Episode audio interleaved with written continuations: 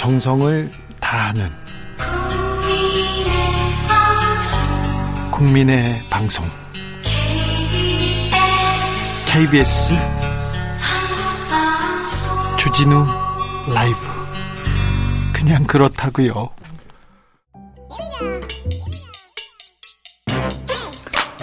뉴스를 향한 진지한 고민. 기자들의 수다 라이브 기자실을 찾은 오늘의 기자는 은지옥이요 시사인 김은지입니다 자 오늘 준비한 첫 번째 뉴스부터 가보겠습니다 네, 올해 선고된 데이트 폭력 관련 판결문 104건을 분석한 결과가 나왔습니다. 아니, 데이트를 해야지. 이게 폭력을 저질, 아우, 참, 이런 일이 이렇게 많다고 합니다. 네, 이 중에 27건이나 전조가 있는 사건, 네. 그러니까 막을 수 있는 사건이었다라고 한국일보가 보도하고 있는데요. 네. A 씨의 사례가 대표적입니다. 2019년 7월 달에 전치 4주 폭행을 하는 사건이 있었거든요. 아이고. 연인에게 그렇게 가했던 폭력인데 그러자 4일 후에 피해자가 경찰서에 신변보호 요청했다라고 합니다. 신변보호 요청했는데요. 네, 이제 그런데 또 9월 달에 그 두 달 있다가 주거 침입 사건이 있었고요. 주거, 결국 주거 침입으로 했어요. 폭행이 있었습니다. 신변보호 요청을 했고 그럼 치, 주거 침입이 있었으면 잡아가야 될 거 아닙니까? 네, 이제 그런데 벌금형밖에 받지 않았다라고 해요. 그리고 나서 또 두 달 있다가는 폭행과 강간 사건이 벌어지고 그리고 나서는 또 한 달 후에 아니, 폭행 사건이 있었다라고 폭행과 합니다. 강간 사건이 벌어졌으면 그때는 잡아가야 될 거 아닙니까? 네, 이제 이런 식으로 폭행과 주거 침입이 반복되어서 일어났는데 네. 경찰에서 기록된 것만 다섯 차례 신고가 있었거든요. 네. 그런데 가해자에 대해서는 경고장을 발부하는데 경찰이 그쳤다라고 합니다. 이게 말이 안 되죠. 네, 그리고는 결과적으로 세 번째 신변 보호 요청이 있고 난 석 달 후에 살인 사건이 일어나서 피해자가 숨졌고요. 이게 2020년 5월 19일 있었던 일이에요. 네. 그러니까 이런 사건들 비슷한 건들이 정말 그 아니, 100건 전, 넘게 있고 그중에 전조, 27건 전조가 있었다. 막을 수 있는 사건이었다. 이렇게 볼 수 있는 거죠. 있는, 이 경찰이 좀 적극적으로 나섰으면 법원에서 조금 적극적으로 어, 판결을 했으면 이건 막을 수 있었죠. 이렇게 계속해서 아니 아이고. 네, 결과적으로는 되돌릴 수 없는 살인 사건까지 벌어지게 되었고 네. 살인 사건까지 벌어지게 되자 가해자가 무기징역 선고를 받았다라고 하는데 아니 그런데 피해자는 이미 숨졌지 않습니까? 네, 지금 그렇죠. 무기징역하면 뭐 해요? 처음 왔을 때 이 주거 침입 했고 그 다음엔 강간 사건이 있었지 않습니까? 그때 격리 시켰어야죠. 그 네. 전에 그렇죠. 사실 데이트 폭력이라는 말도 적절하지 않다라는 생각이 드는데요. 그 자체가 폭력이죠. 더 네. 나쁜 평 폭력입니다. 예. 모르는 친밀한 사이에서 일어나는 네. 폭력이고요. 네. 그 자체가 하... 이거 이거 신변 신변보 요청이 있는데 경고장만 발표하다니 이거 잘못했어요 경찰이. 네, 그 당시에 가해자는 사랑에서 비롯된 것이다. 이런 식의 살해 동기를 설명했다라고 하는데요. 정말 피해자 입장에서는 가장 끔찍하고 무서운 이야기죠. 잘 아는 사람이 가장 가까웠던 사람이 이렇게 변하면 더 큽니다. 이거 아, 좀 격리시켜야 됩니다. 참 데이트 폭력 범죄 왜 이런 일이 벌어졌다? 동기는 뭡니까? 네, 가장 많은 이유가 이별 통보라고 합니다. 그러다 보니까 여성들 사이에서 특히 여성들 사이에서 물론 남성도 있겠지만요. 안전하게 이별하는 것 자체가 너무 어렵다. 이런 이야기를 할 정도이거든요. 무서워 가지고 못 헤어진다. 이런 사람들 많아요. 네. 게다가 자기를 무시했다. 전화 받지 않았다. 다른 이성과 연락했다. 이런 식의 이유로 폭력을 휘두르는 경우가 많았다라고 합니다. 폭력이 한 번이라도 있지 않습니까? 그러면 신고하셔야 됩니다. 헤어지셔야 돼요. 그 다음날 잘못했다고 울고 그러면 또 저 사람이 또 마음은 착해. 나 아니면 누가 받아줘? 그러면서 계속 받아주지 않으면 더 나빠질 뿐입니다. 폭력이 한 번이라도 있으면 그건 다시 생각해 보십시오. 헤어지세요. 네, 게다가 이것을 제대로 처벌하지 못하고 있는 당국의 문제도 있는 것 같은데 네.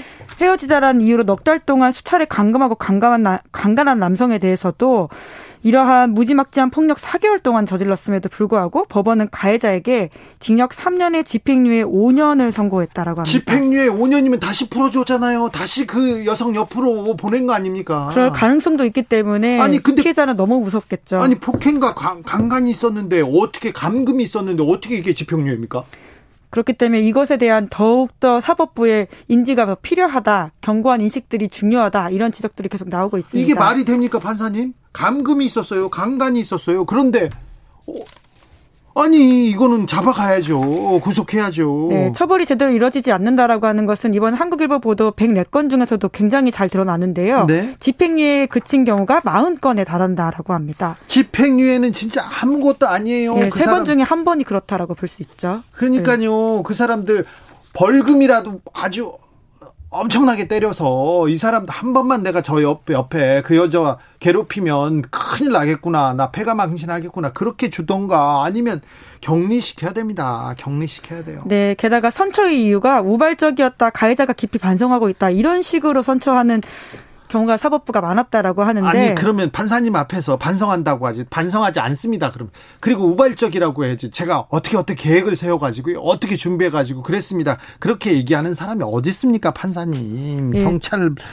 아, 선생님들. 더욱더 이러한 사건에 대해서는 엄벌과 경종이 필요한 것으로 보입니다. 네, 막 가해자가 목 조르고 차고 어? 불법 촬영을 했는데도 집행유예라니 이게 말이 안 됩니다. 네, 그런 사건에 대해서도 이번 한국일보 보도에 보면 징역 1년에 집행유예 2년밖에 선고하지 않은 경우가 있다라고 해요. 가해자가 진지하게 반성하고 있다. 이런 것을 재판부가 받아들여서 가벼운 처벌을 한 거죠. 판사님 앞에서는 다 반성해요. 판사님 앞에서만 반성하는 척 합니다. 근데 이거 정말, 하, 김영민님께서 데이트 폭력이라는 희한한 말 없애야 돼. 그렇습니다. 데이트하고 폭력하고 어떻게 이게 사랑해서 때렸다 이게 어떻게 말이 만들어집니까? 이건 말도 안 됩니다. 네, 이건 그냥 폭력이죠. 폭력인데 네. 더 나쁜 범죄이고요. 더, 더 나쁜 형태의 폭력이고 더 나쁜 형태의 범죄입니다. 예, 그것에 대한 인지가 더더욱 올라가고 특히 사법부가 이것을 인지하는 게 아주 중요해 보입니다. 절대 용서해주면 안 돼요. 약한 사람을 그리고 가장 가까운 사람을 이렇게 때리고 폭력을 쓰고 이거는 하, 네. 5962님께서 주 기자님 열받으시니까 말을 좀 잘하시네요. 나 그렇습니까? 죄송합니다. 네. 어 너무 약자를 상대로 한이 폭력 그리고 주변 사람들을 괴롭히는 이런 폭력들이요. 정말 뿌리 뽑아야 됩니다. 더 나쁜 사람들입니다.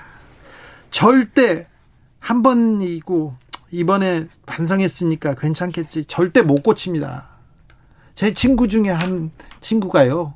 그렇게 자기 애인을 때려요. 때리는데 그 다음날 가서 울어요. 무릎 꿇고. 그러면 또 용서해줘요. 그래서 제가 그 친구의 여자친구한테 절대 못 고친다. 제 사람 안 된다. 절대 만나지 마라. 이렇게 얘기를 했는데도 꼭 만나고 후회하고 평생 후회합니다. 4965님, 판사폭력이 맞는 말 아닌가요? 이거, 네. 판사님, 이거, 아, 저, 저 판사님, 집행유예 준 판사님들 다 이름 공개하고 싶어요. 그리고 왜 당신의 주변 사람이라면, 당신 딸이라면, 당신의 누님이라면 이런 판결을 했겠냐고 물어보고 싶습니다. 아, 너무 안타깝습니다. 다음 뉴스로 가보겠습니다. 네, 베이징 동계올림픽 계획이 흔들리고 있다라고 합니다. 아, 네. 미국에서 뭐 보이콧 얘기하고 있습니다. 행정 보이콧 이런 것도 외교적 보이콧 이런 것도 있네요. 네, 중국의 인권 문제를 문제 삼아서 베이징 겨울 올림픽에 대해서 외교적 보이콧 할 수도 있다. 사실 하겠다라는 건 아니고요. 이런 걸 시사하고 있는 발언인데요. 네. 또 거기다가 이를 동조하는 서구 언론의 목소리가 있기 때문에 영국에서 바로 또 우리도 네. 뭐 하겠다 뭐 이렇게 또 거들고 나섰어요. 네, 보리스 존슨 총리가 베이징 올림픽을 외교적으로 보이콧하는 방안 검토 중이다라고 밝혔고 네. 프랑스의 일간지 르몽드도 사설에서 관련된 이야기를 했는데 네. 프랑스 정부에 대한 그런 대응을 촉구하는 목소리였습니다. 네, 중국 인권 문제에 대해서 적극적으로 나서라 이렇게 얘기하죠. 네, 특히 신장 위구르 관련해서는 굉장히 중요한 인권 문제가 달려 있기 때문에 이에 대한 중국 정부의 태도가 바뀌지 않으면 나가면 안 된다 이런 이야기들이 목소리 힘을 얻고 있는 상황입니다. 그러네요. 미국과 영국과 그리고 유럽이 나서서 어, 중국의 인권을 얘기하고 있는데 특별히 지금은 그 테니스 스타의 미투 때문에 좀 보이콧 영향이 좀 있어요. 네, IOC도 이 사건을 굉장히 중요하게 언급하고 있기 때문에 더욱더 주목이 되고 있는데요. 네. 지난 2일에 중국 테니스 스타 펑솨이라고 있는데 이 스타가 이 선수가 전 국무원 부총리로부터 성폭행 당했다라는 미투 글을 올렸다라고 합니다. 예. 근데 중요한 건 그 뒤에 행방이 묘연하기 때문에 음. 혹시라도 중국 정부로부터 가해를 당한 게 아니냐 이런 의혹을 사고 있거든요. 최근에 뭐 또 언론에 등, 등장하긴 했으나 이것도 또 믿을 수 없다 이런 얘기가 계속 나오고 있습니다. 네, 중국 관영 매체를 중심으로 이러한 공개석상에서 나타났다라는 이야기 나오고 있는데요. 네. 말씀처럼 그것도 못 믿겠다라는 여론이 아주 큽니다. 이제 그러다 네. 보니까 이러한 선수의 안전을 확 확보 확인할 증거를 요구하고 있는 상황이고요. 이런 것들이 확인이 안 된다면 베이징 올림픽에도 영향 미칠 수 있다라고 국제 올림픽 위원회 IOC가 밝히고 있습니다. 미투에서 미투 운동이 나, 나오자마자 이 사람들을 그러니까 이 폭로한 사람을 침묵시키려는 국제사회 저 중국의 태도 이거 국제사회에서 묵인하면 안 된다 계속 얘기합니다. 네, 사실 이번 선수 사건만이 아니라 앞서서 중국 정부의 소위 치카타라고 할 수 있는 인사들이 이후에 행방이 묘연한 경우들이 많았거든요. 아, 그러다 나중에 네. 나 나오잖아요. 판빙빙도 그랬어요. 판빙빙. 네, 선수뿐만 아니라 뭐 아인 뭐 이런 사람들도 있고요. 다양한 사람들이 있기 때문에 아무래도 좀 안위가 걱정된다 이런 이야기 나오고 있습니다. 네. 보이콧이 확정돼도 그, 그래도 선수들은 출전하는 거죠? 네, 그렇습니다. 선수단은 경기에 참여할 수 있습니다. 다만 국가원수나 고위급 인사 등으로 이루어진 축하 사절단이 파견되지 않기 때문에 아무래도 한국 정부 입장에서는 다음 베이징 올림픽을 계기로 남북 미중 정상에 모여서 정, 종전 선언하는 것을 좀 기대하는 바가 있는데 이러한 모양새가 안 생길 수도 있다라는 걱정도 나오고 있습니다. 네. 아무튼 스포츠를 통한 평화, 스포츠를 통한 화합, 그리고 또 우리는 우리는 중국에서 중국이 북한하고 가까우니까 중국에서 조금 남북 간에 좀 화해 협력으로 몇 발짝 가고 싶어 하는데 이것도 변수가 생겼어요. 예, 여러모로 지금 중국 베이징 올림픽은 좀 네. 지켜봐야 되는 상황인 것 같습니다. 네. 코로나 상황도 걱정이고 내년 초에 있을 중국 베이징 동계올림픽 어떻게 외교적 문제로 어떻게 풀릴지 이것도 지켜봐야 할 사항입니다. 0419님께서 주진우 씨 말씀 맞습니다. 막 맞아요. 폭력과 폭언하는 남편과는 절대 살면 자기 버릇 개 안 주더군요. 46년 살아보니까 그놈이 늙어도 그놈이에요. 얘기합니다. 아이고 안타깝습니다. 가슴이 아픕니다. 어우 사람 같지 않은 사람 많아요. 짐승 같 짐승만도 못한 사람도 많습니다. 특별히 폭력을 쓰는 남편, 폭력을 쓰는 애인은 사람으로 치면 안 됩니다. 상대해 주면 절대 안 됩니다. 마지막으로 만나볼 뉴스는요? 네, 미국의 국민 어린이 프로그램이라고 있는데요. 세서미 스트리트 혹시 아이고, 보신 적 있나요? 아이고 미국판 뽀뽀뽀입니다. 이거 엄청 유행기고 어이구 조그마한 뭐 상품들도 많이 나왔죠. 그렇죠. 미국 어린이라면 누구나 봤을 그런 프로그램인데요. 누구나 보고 그죠? 네, 1969년부터 미국의 PBS에서 방영됐는데 네. 여기에 한국계 캐릭터가 처음으로 등장해서 눈길을 끌고 있습니다. 지영이 네, 정확히는 아시안 아메리칸으로서는 처음 등장하는 캐릭터인데 네. 또 그게 한국계라서 더욱더 한국인한테는 주목받는 뉴스거든요. 네, 한국 뭐 요리도 좋아하고요. 네, 그래서 친구들과 요리해서 김치 떡볶이 만들어 먹겠다고 하는 그 7살 지영이라는 캐릭터가 생겼습니다. 아주 좀 기대가 커요. 네, 그렇죠. 최근에 아시아계 미국인에 대한 혐오 범죄 등이 증가함에 따라서 다양성 포용, 증오 범죄 근절 이러한 기획 의도를 가지고 지영이라는 캐릭터를 만들어냈다라고 밝히고 있는데요. 그런데 이 지형에 대해서 미국 보수파에서 보수 지정에서 발끈한다면서요? 네, 그 일부이긴 한데 그런 목소리가 있습니다. 그리고 트럼프를 중심으로 그런 것들이 더 커지는 경향이 있는 건데요.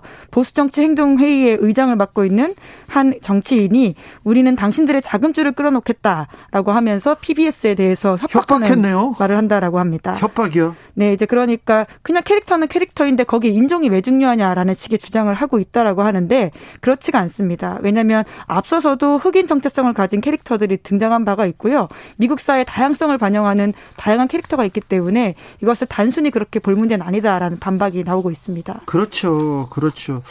아무튼 다양성은 세사미 스트리트의 핵심 가치였다면서 그리고 또 소외되고 소외되고 혐오 범죄에 지금 대상이 되고 있는 아시안을 위해서 이렇게 만든 건데 이거는 의도가 굉장히 좋은 원칙인 것 같은데요. 그렇죠. 실제로 우리 사회를 반영하고 있는 다양한 캐릭터라고 보면 될 텐데요. 네. 미국 사회는 다양한 인종들이 섞여 사는 나라니까 당연히 그것을 반영하는 것이 맞고요. 뿐만 아니라 인종뿐만 아니라 자폐층을 앓고 있는 어린이와 그 부모에 대해서 이해를 돕기 위한 캐릭터도 있고 그리고는 다양한 입양아도 있기 때문에 이것은 단순히 인종적 다양성으로만 볼 문제는 아닌 것 같고요. 네. 아이들한테 우리가 살고 있는 세상을 다양하게 반영해서 보여주는 하나의 캐릭터라고 이해하면 될 것 같습니다. 그렇죠. 그런데 아무튼 이런 움직임이 있습니다. 또 정치적인 정서와 함께 움직이기 때문에 조금 위험해 보입니다. 예, 트럼프가 특히 그런 것들을 자극시키고 폭발시키는 역할을 하고 있는데 네. 나쁜 정치의 일종이죠. 그렇죠. 미국 디즈니랜드가 1955년에 디즈니 테마파크가 처음 생겼는데 그 이후에 처음으로 66년 만에 처음으로 흑인 산타클로스를 등장시켰어요. 그런데 한 방문객이 어, 디즈니 월드에 갔다가 흑인 산타를 보고 감격의 눈물을 흘렸다고 적었던 내용이 가슴을 좀 울리던데 어, 평등, 다양성 이거는 우리가 추구해야 될 가치죠. 네, 실제 우리 삶의 반영이기도 하고요. 네. 네. 기자들의 수다, 수다 지금까지 시사인 김은지 기자와 함께했습니다. 감사합니다. 네, 감사합니다. 0016님께서 환경미화원인데요. 오늘 추워진 날씨에 비까지 내려서 떨어진 낙엽들 와, 물에 젖어가지고 얼마나 껌처럼 바닥에 딱 붙어있던지 평소보다 쓰느라고 너무 힘들었어요. 아이고 그렇겠네요. 참 낙엽이 참 우수수 떨어진다. 뭐 이렇게만 생각했는데 우리 환경미화원들은 또 이런 고생이 고충이 있군요. 네. 감, 항상 감사합니다. 네. 교통정보센터 다녀오겠습니다. 김한나 씨.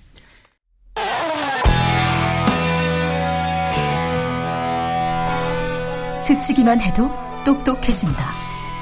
드라이브 스루 시사 주진우 라이브.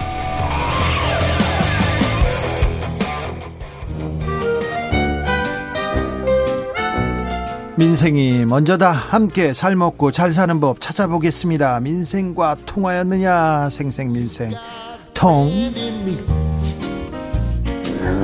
앉으나 서나 민생생각 안진걸 민생경제연구소장 어서 오세요. 네 안녕하십니까. 까꿍 돌쇠님께서 아따 반팔이구마이 이렇게 하면서 예 하고 싶은 말도 많고 네.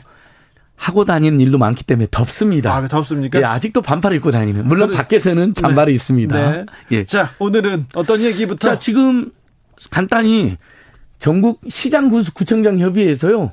지방 정부가 하는 좋은 정책 대회라는 데가 있더라고요. 제가 지금 갔다 왔는데. 어, 좋네요. 어, 이렇게 자료집도 완전 짱짱하게 되고요. 네.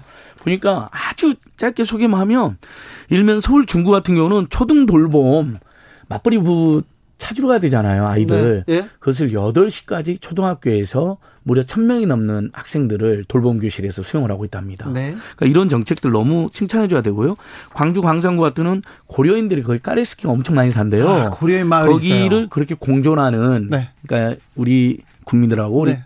까레스키들하고 서로 연대하고 협력하는 그런 아, 문화를 만들어냈다고 고려인 그러고요. 보면 또 가슴에 한켠에 좀 미안함이 있었는데 네. 광주에서 잘 정착했다니 배제하고 굉장히. 차별하고 편견에 시달리면 안 되잖아요. 네네. 네. 그다음에 경기도 수원시 같은 경우는 비정규직들이 그 노동복지 향상을 위해서 굉장히 애쓰는 게 사례가 발표됐고요. 예.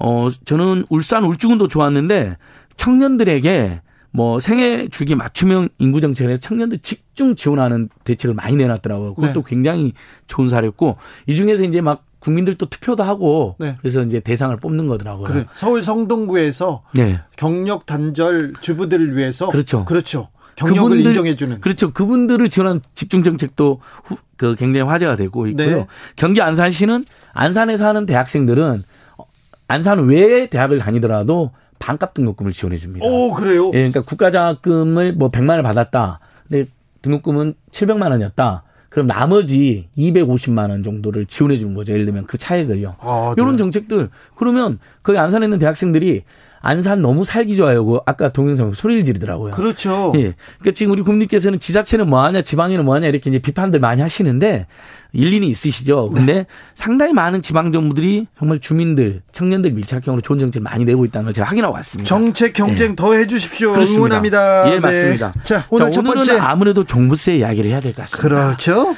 어, 팩트 체크 일단 한국의 언론들 너무 과장이나 겁주기가 심합니다. 뭐 집주인들은 다 세금 폭탄에 시달린다는 식으로 보도가 나왔는데 네. 제가 우리 집주인들 위해서 안심시키는 정보를 드릴게요. 이번에 주택분 종부세 고지 인원 94 94만 명입니다. 네. 그 중에서 법인이 6만 2천 명이나 돼요. 네. 빼니까 개인 인별과세잖아요. 종부세가 네. 88만 명입니다. 네. 그래서 2%만 낸다는 말이 그래서 나온 건데 제가 우리 국민 수대로 조사해 보니까 계산해니까 1.7%입니다. 1.7%요? 예, 예. 그 중에서도 대부분의 세금은 누가 내느냐? 다주택자 48.5만 명이 내는데 이 중에서도 3주택 이상자가 41.5만 명입니다. 오. 어. 국민의 1%가 안 됩니다. 네. 이분들이 어2.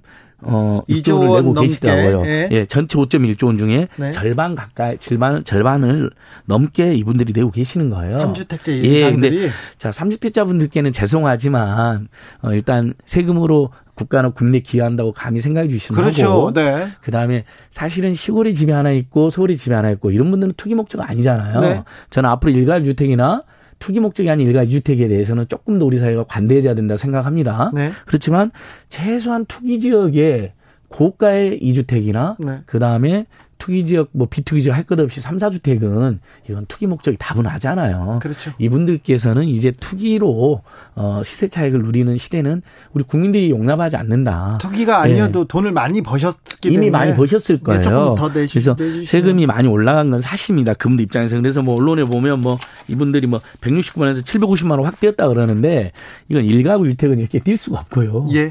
어, 다주택자들만 많이 뛰었다. 세율이 좀 올라갔, 최대 6%까지 올라갔으니까요. 세금은 또 네. 법인이 그리고 또다 3주택자 이상이 거의 된 맞습니다. 그리고 법인이 그동안 탈세 목적으로 법인으로 명의를 돌린다거나 네. 법인이 부동산 투기를 하는 일도 많았습니다. 그 6만 2천 개의 법인한테 2.3조가 부과됐습니다. 그러니까 네. 5.1조 중에 또 지금 법인이 부담하는 거하고 다주택자가 부담하는 2.6조 합치면 4.9조가 되잖아요. 네. 그러니까 대부분 거의 대부분은 된다. 네. 그럼 그래서 이제 1, 1세대 1주택자분들이 이제 좀 아, 나는 시세 차익을 노린 것도 아닌데 집값이 올라서 부도 종부세 편입되는 것에 대해서 이제 자 어, 그러면 1주택자다 1주택자들 예. 얼마나 냅니까? 정확히 어 아까 88명 개인이라 하잖아요. 13만 2천 명 정도의 우리 국민들께서 네. 0.2조 원 네. 2천억 정도 2천억 내십니다. 네. 근데 어 작년에 비해서 만 명 늘어났습니다. 네. 왜냐하면 집값은 많이 뛰었다고 하지만 어 종부세 기준이 네. 9억에서 11억으로 올라갔습니다. 네. 네. 그럼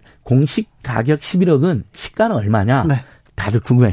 16억이 넘어갑니다. 16억이요? 그래서 자, 주변에 지금 우리 애청자들 중에서도 내가 16억 이상의 집에 사는 분들 외에는 종부세 걱정 안 하셔도 됩니다. 그리고 지금 집값이 대세 하락기에 접어들었다는 분석도 많잖아요.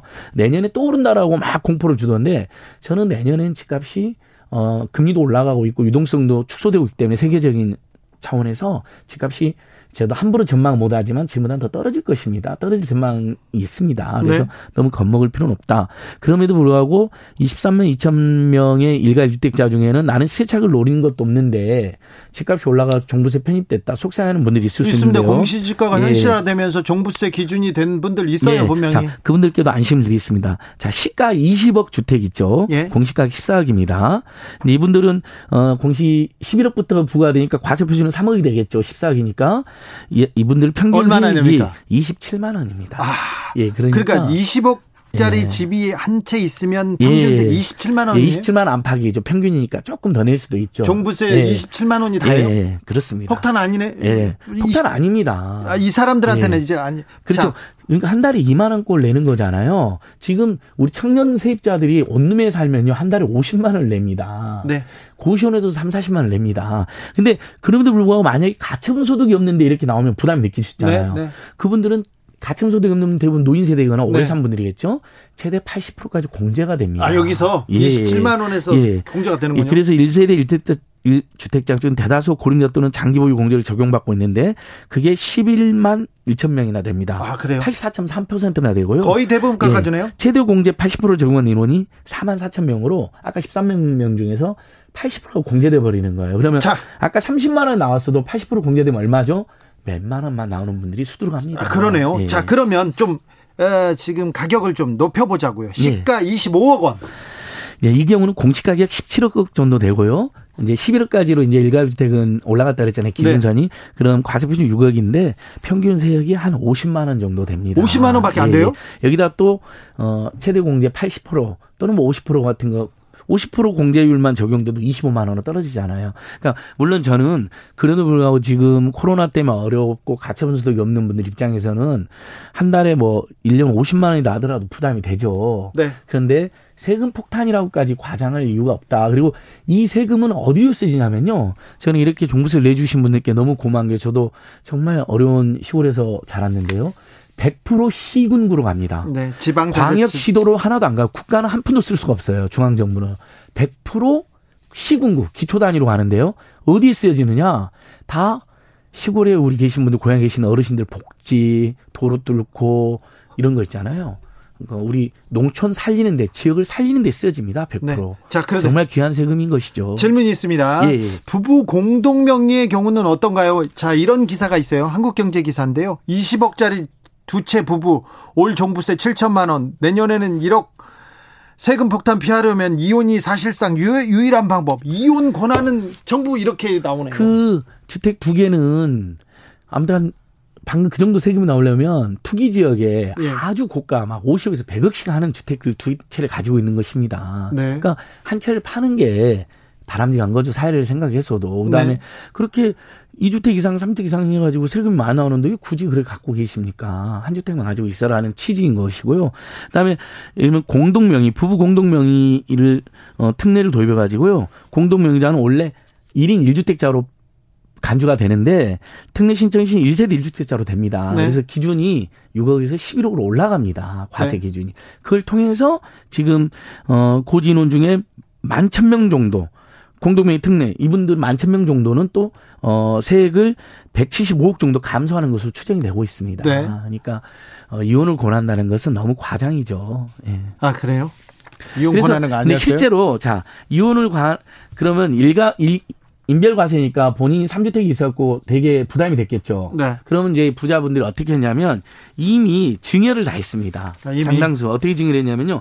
작년에 1구 증여 건수가 6만 5천 건이었거든요. 네. 올해 증여 건수가 6만 3천 건이 넘습니다. 어 이거 많이 했네. 그러니까 이것은 사상 최대치입니다. 그동안 네. 우리나라 증여 역사에서요. 네. 왜 증여를 했겠어요? 예. 1인 3주택이면 중가가 되기 때문에 네. 어, 배우자나 자식 자식 중 한 명한테 그러면 1인 1주택으로 이렇게 분산이 됐잖아요. 네. 그럼 세금이 확 줄어듭니다. 네. 이혼하는 거 아니잖아요. 네. 예, 그렇게 하면 되는 거죠. 요새 소장님 연탄값이 올랐습니까? 아, 예, 그것도 정말 충격적인데요. 연탄 한 장이 얼마예요? 예, 원래 한 장이 2009년도까지 500원이었는데요. 네. 지금 작년 올해 800원 안팎까지 올라갔습니다. 아, 예. 예. 근데 이제 코로나 때문에 기부도 줄어들었잖아요. 네. 지금도 우리가 연탄으로 사는 가구들이 전국에 8만 1000 가구가 있다고 합니다. 예. 그러니까 근데 연탄 한 장 500원인데 800원이면 300원 거의 두 배 가까이 올라간 거잖아요. 네. 이분들 대부분 아주 극빈층이나 저소득층들이잖아요. 아, 좀 지원이 필요하네요. 당연히 뭐 연탄은행이라든지 사랑 연탄하는 운동본부 저도 기부도 하고 그랬었는데 이건 지자체에서 연탄으로 생활하는 분들은 저는 인상분 있잖아요. 연탄각 네. 인상분은 우리 우리 사회가 깔끔하게 지원해 준다. 만약에 세금이 없으면 저는 지자체 그 지자체마다 예를 들면 경상북도에 보니까 어, 연탄으로 사는 가구가 경상북도 2만 7천 가구래요. 네. 그럼 경북에서 2만 7천 국의 그 인상 차익 있잖아요. 네. 우리 시민들, 도민들이 기부하자 그러면 저는 이거 며칠이면 다 기부해 주신다고 봅니다. 알겠습니다. 충분히 우리나라가 이 정도는 따뜻하게 커버할 수 있다고 봅니다. 앞으로 회사에서 근로자한테 임금 줄 때 임금 명세서 같이 줘야 된다고요? 예, 그거 그게 당연한 거잖아요. 네. 저는 그렇게 받아본 적이 있어요. 네. 제가 시민단체 참여했는데 그 최저임금 안팎을 주는데도 그렇게 해주셨거든요. 네. 근데 그걸 의외로 안 하는 데가 많았답니다. 그래서 어, 회사 다닐 때 그거 보는 또 그 재미가 좀 쏠쏠한데. 예. 1999년도에 제가 25만 원을 받고 참여한 데서 눈물을 흘렸던 기억이 납니다. 그때 누가 그렇게 조금밖에 안 줬어요? 아, 뭐 여러 선배님들이 어, 좀 어렵게 살자고 하시더라고요. 근데 자 그래서 이제 뭐냐면 이번부터 적용이 되는데요. 네. 오는 19일 이후부터는 임금을 지급할 때 그때부터는 지금까지는 괜찮아요. 네. 어, 만약에 임금 명세서를 같이 안 주면 500만 원의 과태료가 붙을 수가 아, 있습니다. 아, 네. 그래서 대충 임금 명세서를 준다는 건 뭐냐면 그 고생했다고. 어떻게 임금을 우리가 네. 구성이 되니 자세히 말해줌으로써 그렇죠. 어, 서로 간의 신뢰를 또 제고하는 거거든요. 사용자와 피고용인 네, 사이에. 네. 그다음에 노동자도 그걸 보면서 혹시 처우 개선을 위해서 어떤 부분을 요구할 수 있는지도 정확히 알 수 있잖아요. 알겠습니다. 이건 너무 좋은 제도입니다. 알겠습니다. 예, 이 정도는 네. 우리 사용자들께서 해야죠. 충분히 기본으로 해 주실 것을 믿습니다. 생생민생통 안진걸 소장 함께했습니다. 감사합니다. 예, 고맙습니다. 오늘도 수고하고 지친 자들이여 여기로 오라. 이곳은 주기자의 시사 맛집 주토피아 주진우 라이브.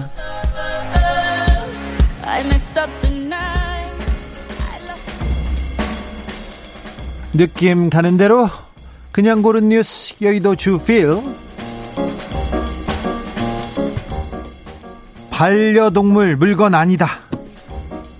프랑스 2024년부터 펫숍에서 판매 금지. 중앙일보 기사인데요. 프랑스 상원에서 상점에서 개나 고양이들 발, 반려동물을 판매하는 것을 금지하는 새 동물복지법 통과시켰습니다. 그러니까 사람들이 많이 다니는 거리에 쇼윈도에 강아지들, 고양이들 이렇게 보이지 않습니까? 그거 보고 밖에서 사람 보고 쳐다보고 사진 찍고 저거 사주세요. 이거 판매 목적으로 반, 반려동물 전시하는 거 금지한다고 합니다. 반려견을 키우려면 전문 사육인이나 직접 구입하는 보호시설에서 어, 입양하는 방식 이렇게 취해야 됩니다. 반려동물을 키우려는 사람들 많습니다. 그런데 필요한 책임과 비용, 정보에 대해서도 서류를 제공해야 이제 반려동물을 살 수 있다고 합니다.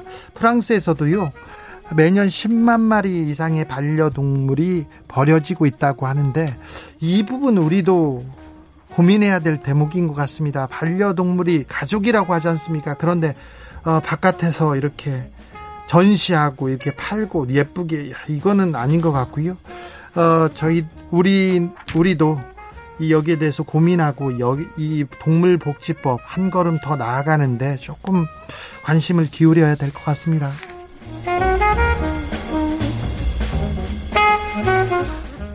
커피 가격까지 밀어올린 이상 기후 현상 한국일보 기사인데요. 최근에 커피 원두 가격이 지난해에 비해서 두 배 가까이 상승했다고 합니다. 브라질에서 올해 가뭄과 한파 때문에 작황이 안 좋아서요. 어, 이상 기후로 원재료 가격이 올라가고요. 그리고 물류난 때문에 또 어려움이 가중되고 있다고 합니다. 그래서 중소규모 카페는 카페에서 커피값 어떻게 하나 이게 걱정이라고 합니다. 다음 달부터 올려야 된다고도 하는데 대형 프랜차이즈는 1년치 계약해 가지고 원두 재고량 충분한데 아, 작은 카페는 그때그때 사서 쓰는데 계속 올라서 어, 커피값도 오른다고 합니다. 라면 업체들도 출고 가격 크게 높였는데요. 13년 만에 가장 큰 폭으로 올랐다고 합니다. 이것도 이상기후 때문에 그렇대요.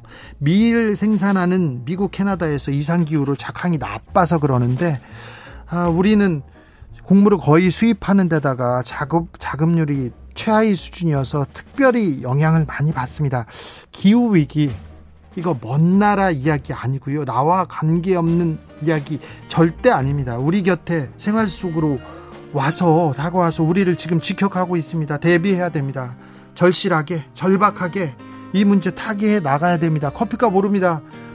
쌀 오르고요. 밀 오르고요. 다 오르고 있어요. 기후이기 때문이에요. 우리가 나서야 될 것 같습니다. 김건희님께서 커피값은 건들지 마라. 근데 어떻게 해요. 이상기후 때문에 어렵다니까요. 윤건의 라떼처럼 들으면서 저는 여기서 인사드리겠습니다. 오늘 돌발 퀴즈의 정답은 천하장사 아니죠. 네. 아메리칸 뮤직 어워드였습니다. 아이고, 공 내면 뭐 미국에서 상 타고, 어, 오징어 게임 음악 정재일 감독도 미국에서 상 탔대요. 그리고 뭐, 지옥이요? 넷플릭스 드라마도 바로 또 세계 컨텐츠 넷플릭스에서 1등 난다면서요. 이런 나라에서 이런 문화 강국에서 우리가 살고 있습니다. 저는 내일 오후 5시 5분에 돌아오겠습니다. 지금까지 추진우였습니다.